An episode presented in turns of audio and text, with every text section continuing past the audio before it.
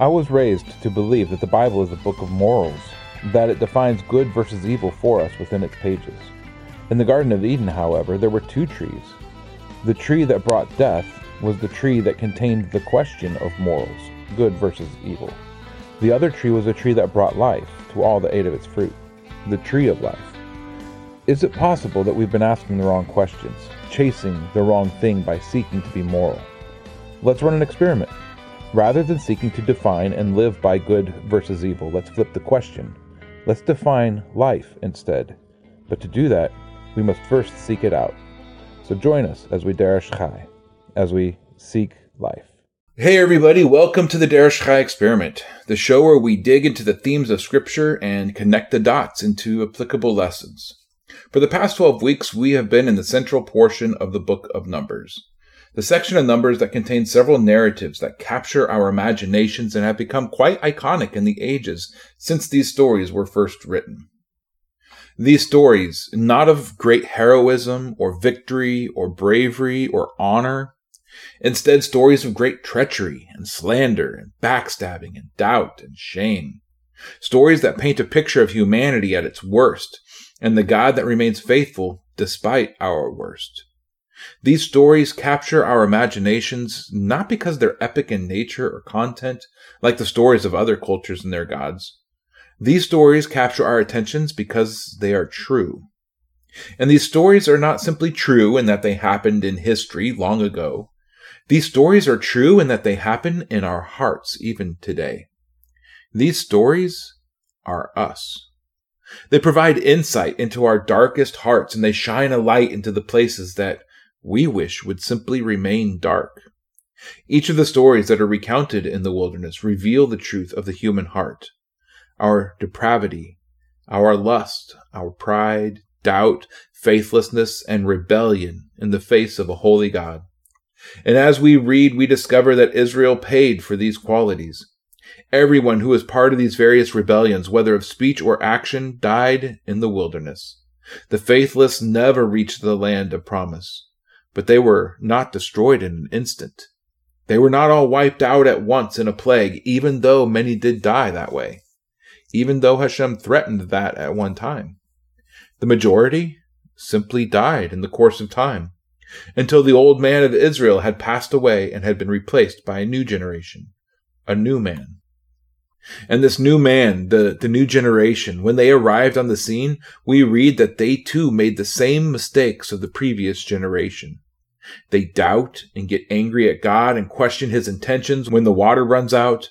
They grumble and grow impatient when the path gets too long or when the path seems to lead them away from what they had been promised. And they jump at the opportunity to experience a variety in their diet, the opportunity to experience another kind of woman who is not bound by the Torah. When they get the opportunity to worship another God, they do so. A case could be made that the sins of the second generation are in some ways worse than the sins of their fathers. And in this, we find a mercy. We find that it is the pleasure of Hashem to allow each generation to make their own mistakes, to fail to live up to the call that's been placed on their lives for themselves. And in this, we find a difference between the first generation and the second. You see, when Israel began the journey of Numbers, the previous generation had already made these mistakes in the book of Exodus. On the way out of Egypt, they faced battle, they faced lack of water, they faced lack of food, and Hashem miraculously provided for them each time. And yet they did not learn from them. When they faced these same challenges a second time, they repeated the mistakes that they had already had the opportunity to turn away from. But the second generation the second generation we find repenting of their sins, actively deciding to do different when faced with their failures a second time. Sure, the second generation has their issues. They're not perfect, but they are repentant. They are growing, and they are capable of learning. And God is able to use that. He's able to work with a people capable of change. And with that, we find that Israel has arrived. They're there. The ordeals of testing that they faced in the wilderness, they're over. And now they simply wait for the conquest to begin. And we all breathe a sigh of relief. The glare of the magnifying glass into our own hearts has turned away. And then we turn the page and we shudder once again, but for a completely different reason. Now, rather than stories that engage our attention and yet make us uncomfortable, now there comes another kind of uncomfortable text. Now comes more of what numbers begin with lists and counts and instructions and bits about inheritance and settling and more. In short, text that tends to be boring and confusing. And as we encounter this, we might feel a bit like Israel back in chapter 21. We might be tempted to grow impatient because of the way. It might appear as if we're turning our back on the promise that the narrative has set up, and now we're going to be forced to take a detour before we can get there. And we might be tempted to grumble or disparage or complain because of the text. We might be tempted to say, there is no food and water in this text. There's only more dry and barely applicable manna. Just enough to sustain. But what growth can we find in this? And that's going to be our challenge and our pleasure to discover in the upcoming weeks. To engage in this dry text with all of our attention and to pull from it what sustenance we can as we plod through this dry desert. The first two major movements of Numbers are over. Now comes the third movement, the final preparation for taking the land. And today we begin. So let's turn to Numbers chapter 25 verse 10 and read through chapter 26 verse 51. Numbers 25:10 through 26:51.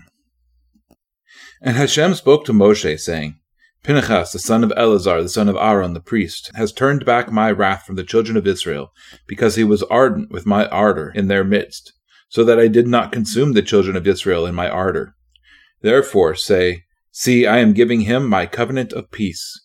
And it shall be to him and to his seed after him a covenant of an everlasting priesthood, because he was ardent for his Elohim, and made atonement for the children of Israel. And the name of the man of Israel who was struck with the Midianite woman was Zimri the son of Salu, a leader of a father's house among the Shimeonites. And the name of the Midianite woman who was struck was Cosbi, the daughter of Zur. He was the head of the people of a father's house of Midian. And Hashem spoke to Moshe, saying, Distress the Midianites, and you shall strike them, for they distress you with their tricks, with which they deceived you in the matter of Peor and the matter of Cosbi, the daughter of a leader of Midian, their sister, who was struck in the day of the plague, because of Peor.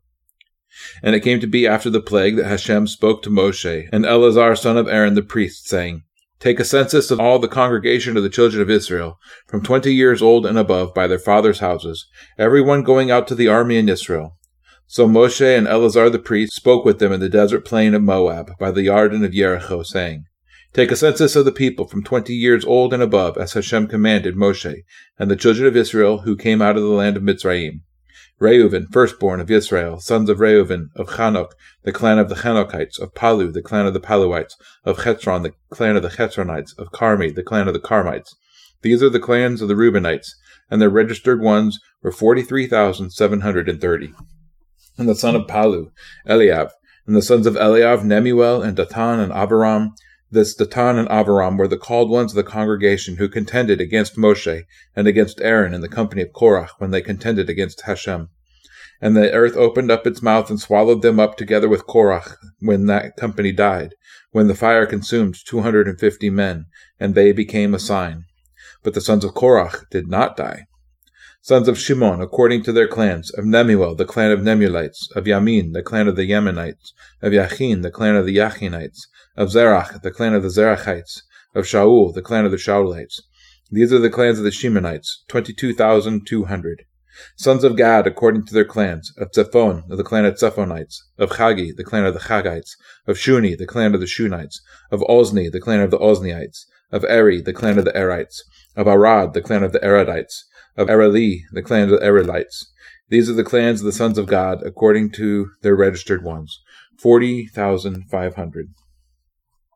Sons of Yehuda, Ur and Onan, and Ur and Onan died in the land of Canaan.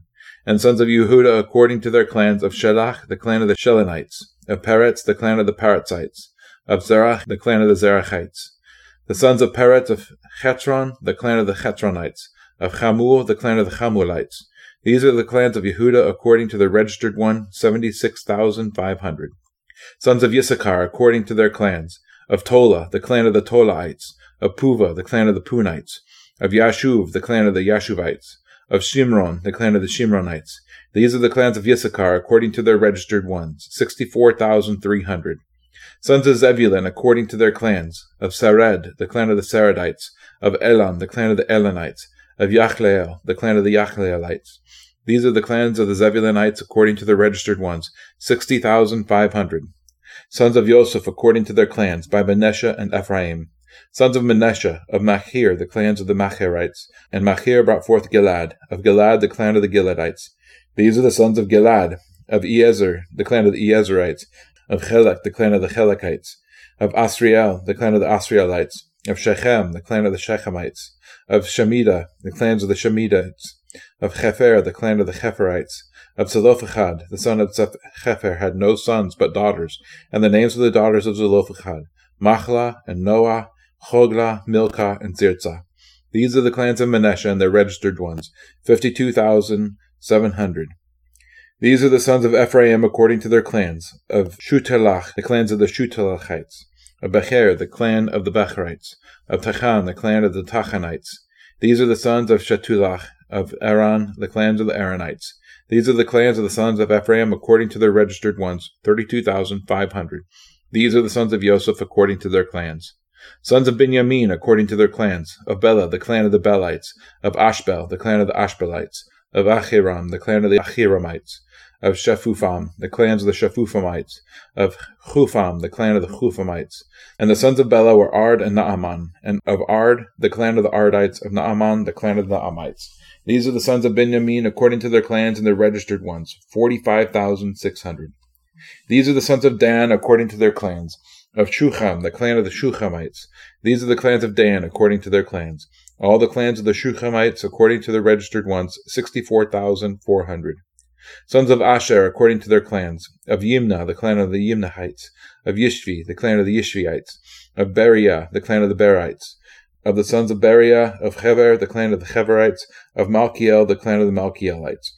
And the name of the daughter of Asher was Serach. These are the clans of the sons of Asher, according to the registered ones, 53,400.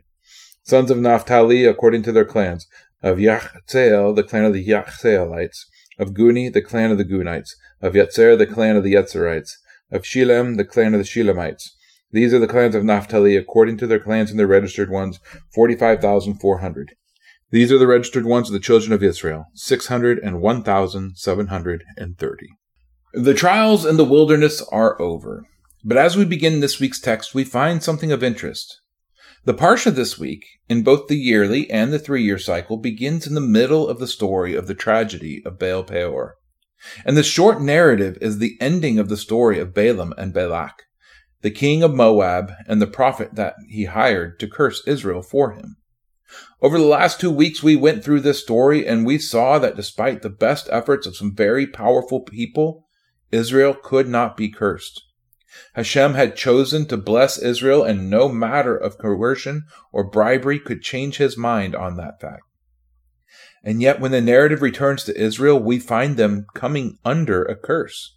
The very thing that Balak and Balaam and the combined might of Moab and Midian could not accomplish. But when we turn to the book of Revelation, we read the rest of the story nestled in the midst of the letter of the church to Pergamos. Balaam taught Balak how to curse Israel. Simply put a stumbling block in their way and allow them to curse themselves. Cause Israel to fall into disobedience by tempting them with various pleasures. And so the temptation comes. In this case, it is women and food, both of these associated with another God. And that's all it takes for some in Israel to bend their knee to this other God. And in this we find the strategy of the enemy.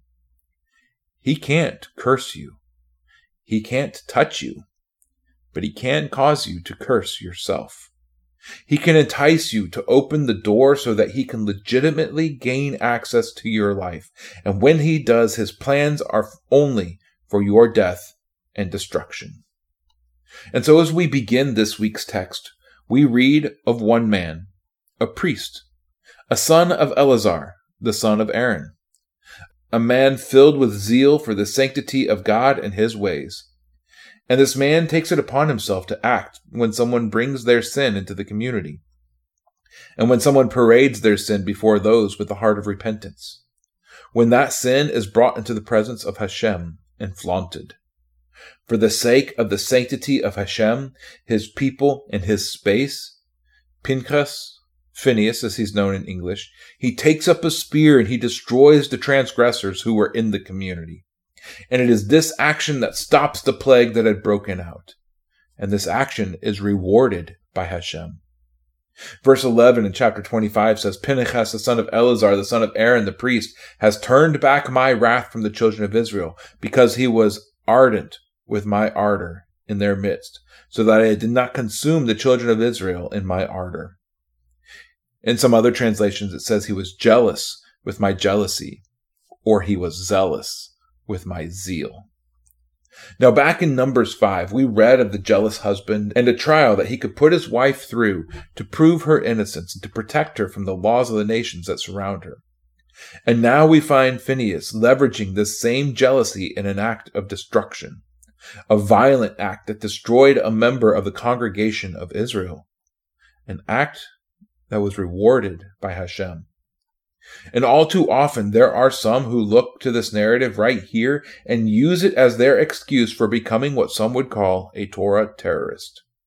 This passage is an excuse for punishing anyone who disagrees with them on any point of interpretation of the Torah. And this passage becomes an excuse for getting angry at brothers even to the point of violence?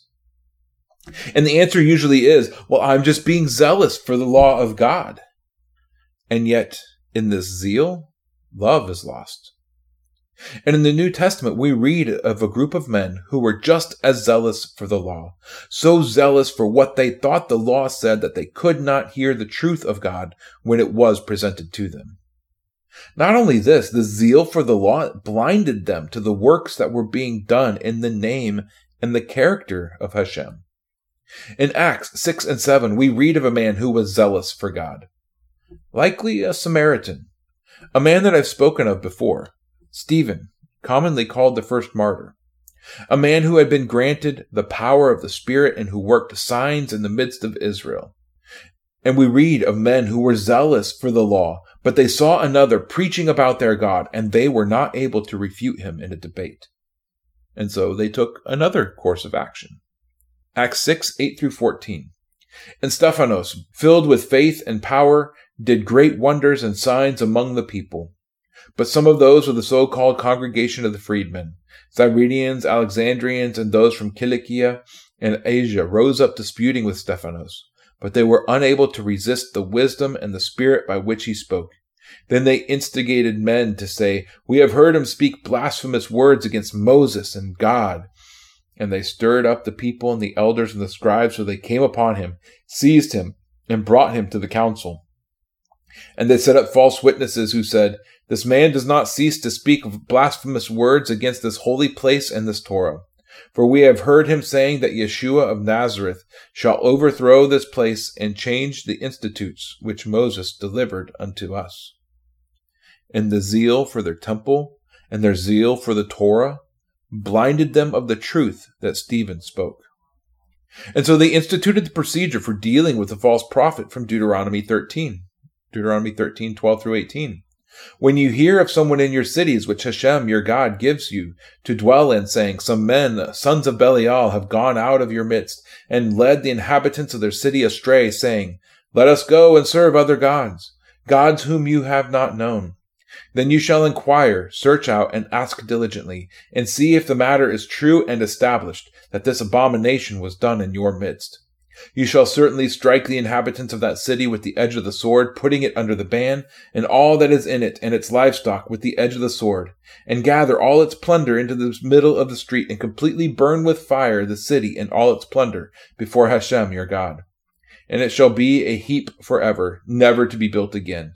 And none of that which is put under the ban is to cling to your hand, so that Hashem turns from the fierceness of his displeasure, and shall show you compassion, love you, and increase you as he swore to your fathers, when you obey the voice of Hashem your God, to guard all his commands which I command you today, to do what is right in the eyes of Hashem your God.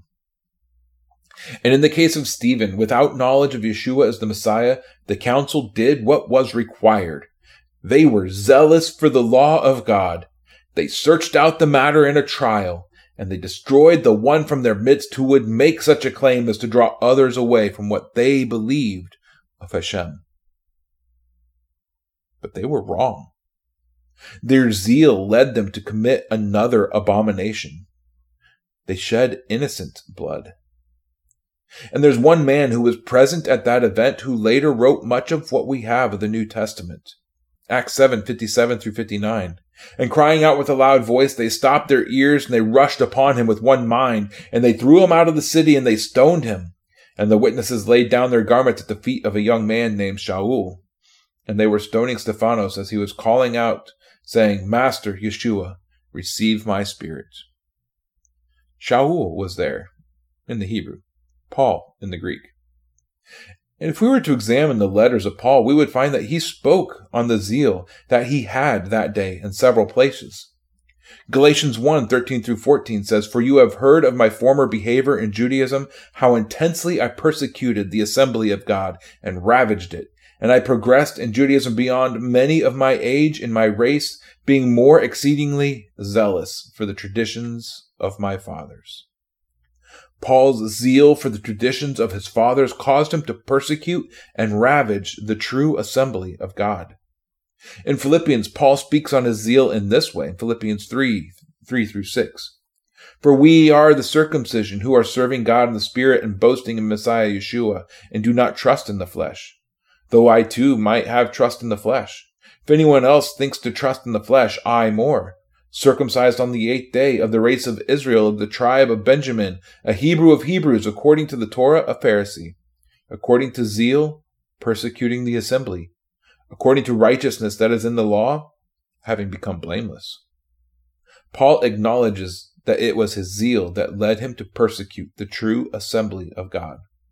His zeal for the law, and not for the law itself, but for the way that his fathers interpreted the law. And it is zeal misapplied that Paul speaks of when he speaks of his brothers, the Jews, in Romans 10. Romans 10, 1 through 3. Truly, brothers, my heart's desire and prayer to God for Israel is for salvation. For I bear them witness that they have a zeal for God, but not according to knowledge. For not knowing the righteousness of God and seeking to establish their own righteousness, they did not subject themselves to the righteousness of God. Paul says the Jews, they do have zeal for God, but they pursue their zeal out of ignorance of the God that they serve. They do not have, as it said about Phineas in this chapter, he was zealous with my zeal, the true zeal of God, the zeal that knows God. They're zealous with their own zeal. They're zealous with their own righteousness. That being said, there is a zeal of God that Paul does recommend. It's a zeal that those who are of Messiah should practice. Romans 12, 6 through 13 says, Now having different gifts according to the favor which was given to us, let us use them accordingly. If prophecy, according to the proportion of faith. If serving, in the serving. Or he who is teaching, in the teaching. Or he who is encourages, in the encouragement. Or he who is sharing, in sincerity he who is leading in diligence, he who shows compassion joyously. Let love be without hypocrisy. Shrink back from what is wicked, cling to what is good. In brotherly love, tenderly loving towards one another, in application, giving preference to one another. Not idle in duty, zealous in spirit, serving the master, rejoicing in the expectancy, enduring under pressure, continuing steadfastly in prayer imparting to the needs of the holy ones, pursuing kindness towards strangers. Zealous in spirit is in the midst of that. Zealous in the gifts of the spirits, and zealous in the good works that the Spirit produces. And these good works, this fruit are these, Galatians 5, 22 through 23, but the fruit of the Spirit is love, joy, peace, patience, kindness, goodness, trustworthiness, gentleness, self-control. Against such there is no Torah. And the gifts are these. 1 Corinthians 12, 6 through 10. And there are different kinds of workings, but it is the same God who is working in all. And to each one is given the manifestation of the Spirit for profiting. For to one is given a word of wisdom through the Spirit, and to another a word of knowledge according to the same Spirit, and to another faith by the same Spirit, and to another gifts of healing by the same Spirit, and to another operations of powers, and to another prophecy, and to another discerning of spirits, and to another kinds of tongues, and to another interpretation of tongues. 1 Corinthians 12, 27 through 28 says, And you are a body of Messiah, and members individually, and God has appointed these in the assembly. First, emissaries. Second, prophets. Third, teachers. After that, miracles, then gifts of healing, helps, ministrations, and kinds of tongues. These are the areas where we are to be zealous, according to Paul in Romans 12. Zealous in the Spirit zealous in the operating of the Spirit. And notice that nowhere on that list was the gift of judgment or the fruit of judgment. It's only once we have these qualities in the Spirit that we can then enter into a place of judgment against others. You see, Phineas was patient. He did not go out attacking whoever he found and slaying all of the evildoers. He did not go seeking to destroy his brothers, examining their every thought and action to find fault that he might condemn them. Phineas waited for God's justice to run its course. He let the ringleaders be hung before Hashem as Hashem had commanded. He allowed the judges to go out and to slay those who were being disobedient. He allowed even the plague to run among the people, killing thousands. He stood his post in the tabernacle and fulfilled his role of protecting the sanctity of the holy space. But then he spotted a man who had escaped all those other forms of judgment. A man who came close to the tabernacle and the holy space that was his charge. And this man paraded his sin before those who were earnestly seeking God's face. It was a man who was unrepentant and defiant in his sin. And so Phineas finally walked out the instructions of Paul in 1 Corinthians 5, only after all other forms of judgment had been exercised. 1 Corinthians 5 9 through 13.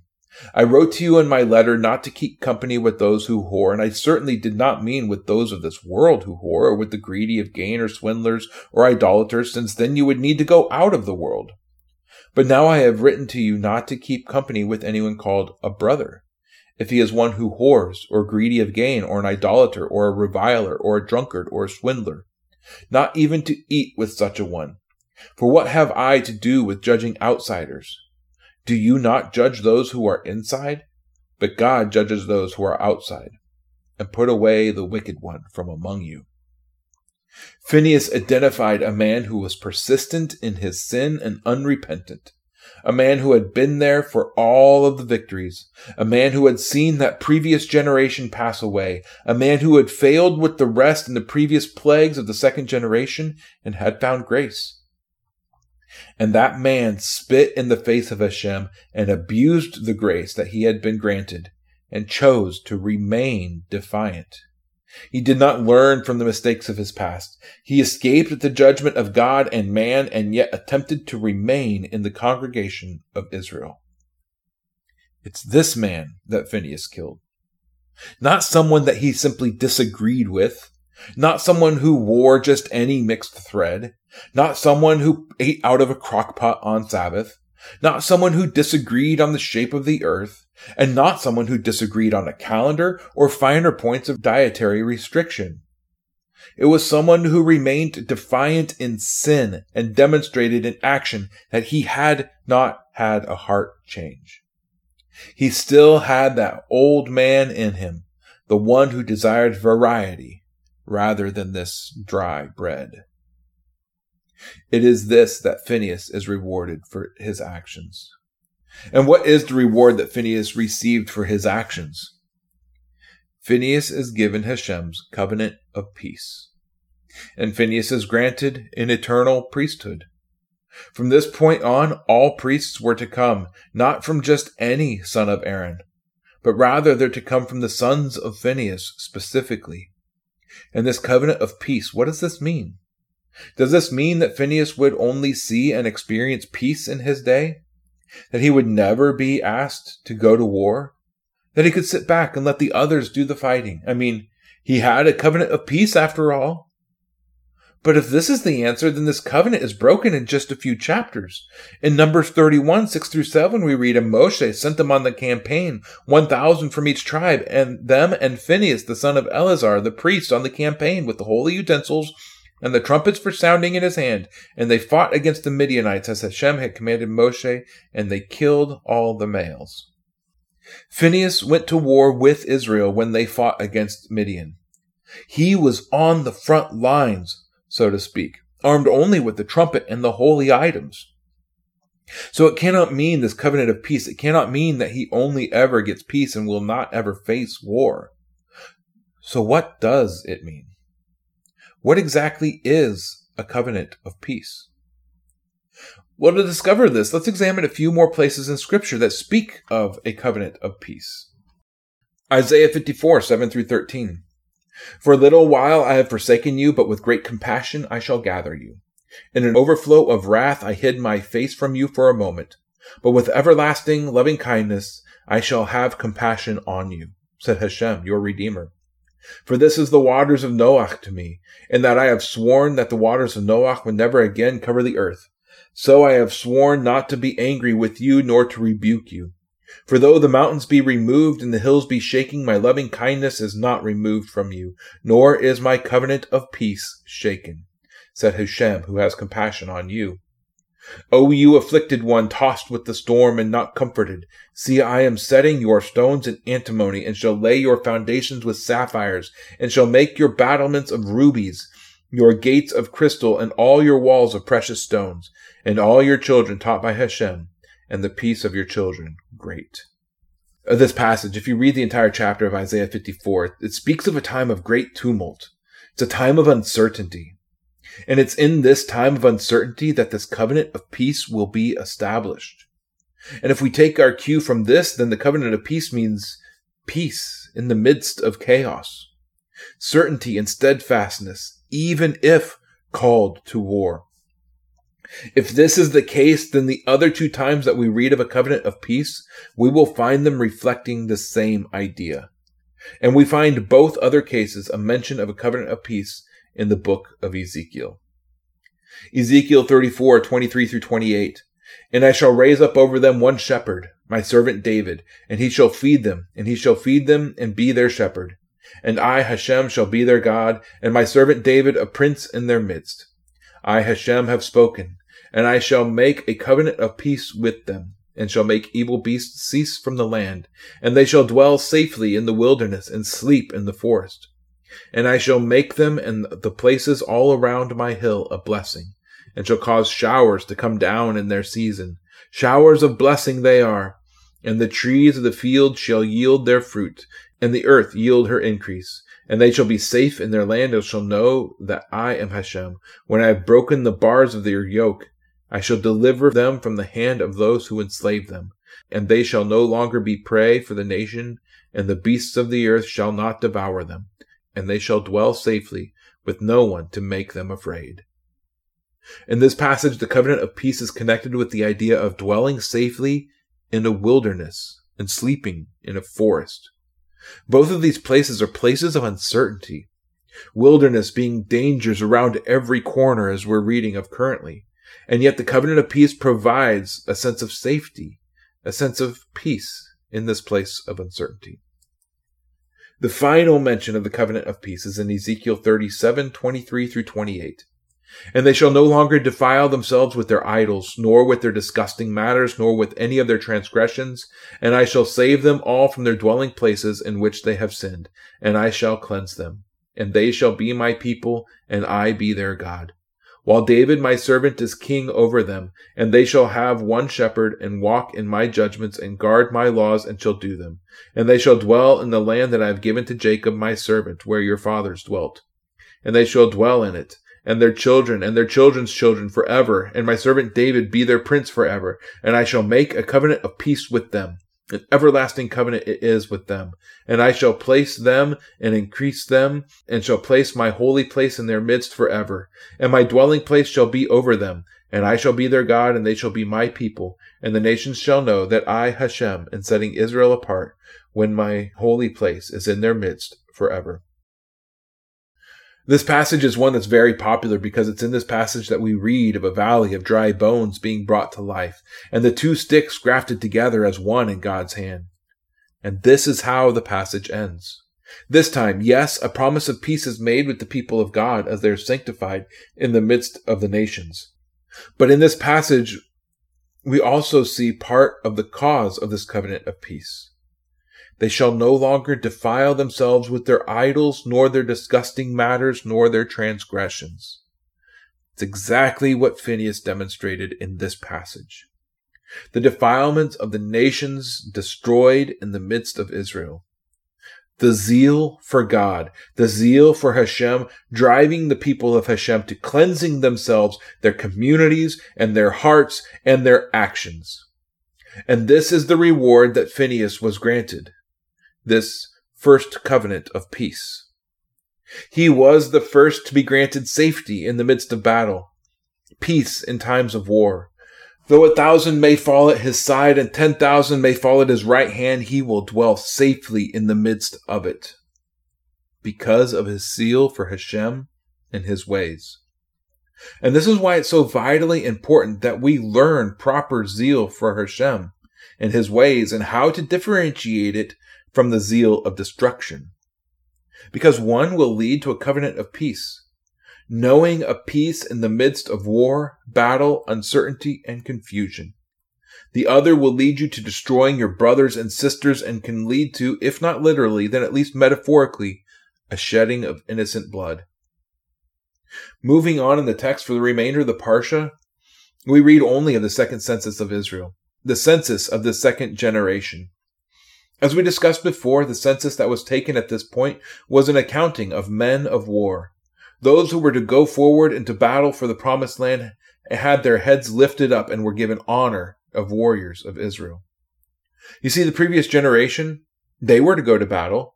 They were counted in the same way. They were given the honor of warriors.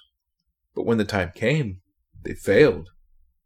They grew afraid at the prospect of facing giants. And in their fear, they slandered the land of promise. They slandered the plan that Hashem had given them, and they slandered the leadership of Israel. And they threw accusations of evil intent at those who were looking out for their good. So this honor was taken from them and given to their children. And now their children are adults. The faithless generation has passed away. And now Israel is ready to move forward into the land. They are ready to do what is necessary despite the fearful things that stand in their way. The second generation is now counting the cost of following Hashem and his ways, and this time they are ready. This time they have something that the first generation did not have. No, it is not more men. In fact, Israel has 1,820 fewer men this time around as they prepare for this conquest. No, it's not a weaker enemy. The enemy that is in the land is as large and as fearful as it ever was. No, it's not perfect obedience. We've seen them fail at the waters of Meribah. We've seen them fail in the matter with the serpents. We've seen them fail at Baal Peor. No, it's not experience. Israel of the previous generation had experience in battle and had seen Hashem give them victory in the battle with the Amalekites. So, what is it that Israel has this time around that their fathers were lacking? They have faith. They've been tested and tried by the furnace of the wilderness, and that trial has taught them faith in Hashem and to be faithful to His word, faithful to care for them, faithful to protect them.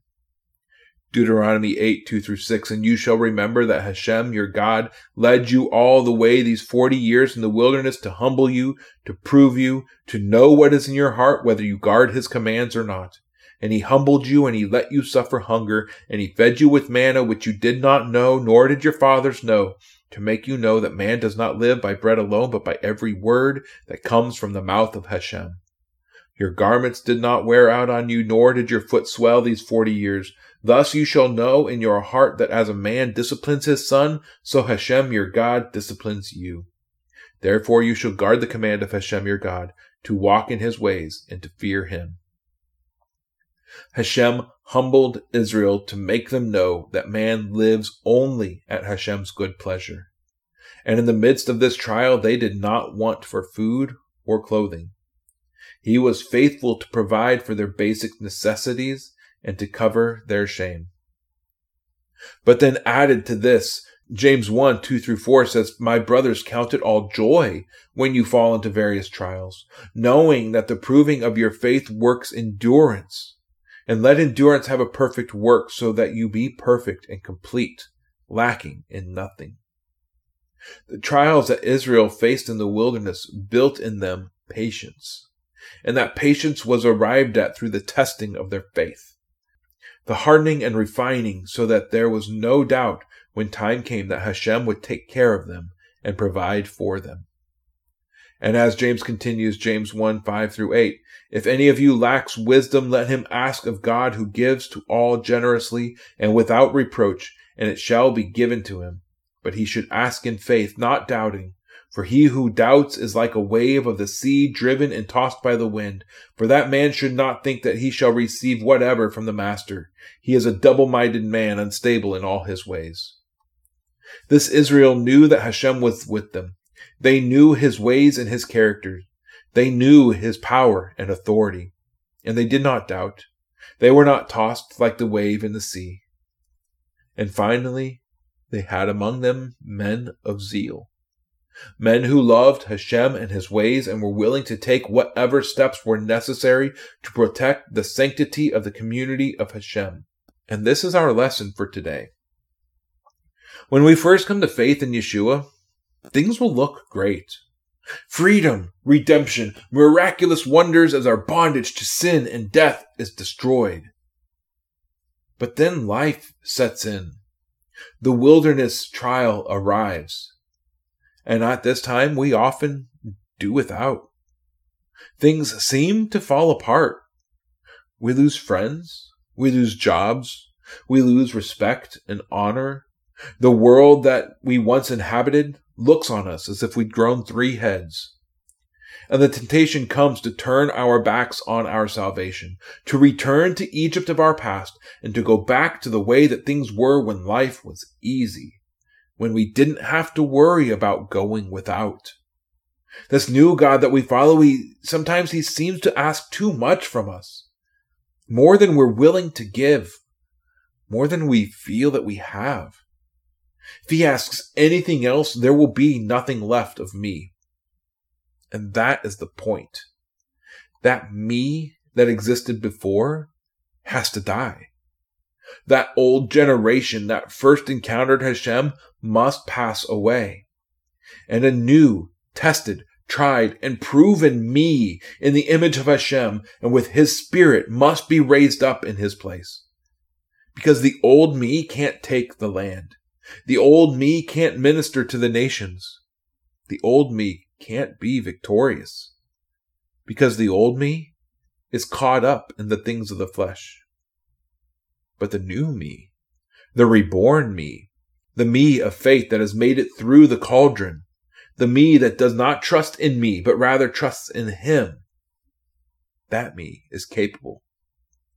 So when you face the trial, your prayer should be Yeshua's prayer for Peter in Luke 22, 31 through 32. And the master said, Peter, Peter, see, Satan has asked for you to sift you as wheat. But I have prayed for you that your faith should not fail. And when you have turned, strengthen your brothers. No, I have not prayed that you be delivered from this trial. No, I pray that your faith should not fail you in this trial. And then when the trial is over, when you have been strengthened, then it is your turn to turn around and to strengthen your brothers who are going through their own trials. Your victory Your victory is not your own. Your victory and your growth belong to all of your brothers. And so this is my prayer to all of you. When the trials come, and they will certainly come, and frankly, for many of you, they have come, and you are in the midst of them even now. I pray that your faith will not fail in the midst of the trial, that you will be strengthened by the trial, that you will come out on top a new man, a man filled with the Spirit of God who is capable to stand against giants. Because your brothers need you. Your brothers who have not yet been sifted need your strength because their time is coming. Their time of trial will come. And in the midst of the trial, having others who have been through and who have come out on the other side is one of the greatest assets of our body. And that is what Hashem has designed for his people. Not that our lives should be easy and comfortable. Rather that our lives should be full of trial because each trial is an opportunity for victory. And in this victory we grow. And as we grow, we draw closer to the God of life. So seek life. Derish Chai. Shalom. Thank you for tuning in to Derish Chai. If you would like to find out more or support this ministry, head over to seeklifesc.com. That's seeklifesc.com. The music was provided by the Exodus Road Band. Check them out on iTunes or exodusroadband.com. We'll see you again next time as we derish chai, as we seek life. Shalom.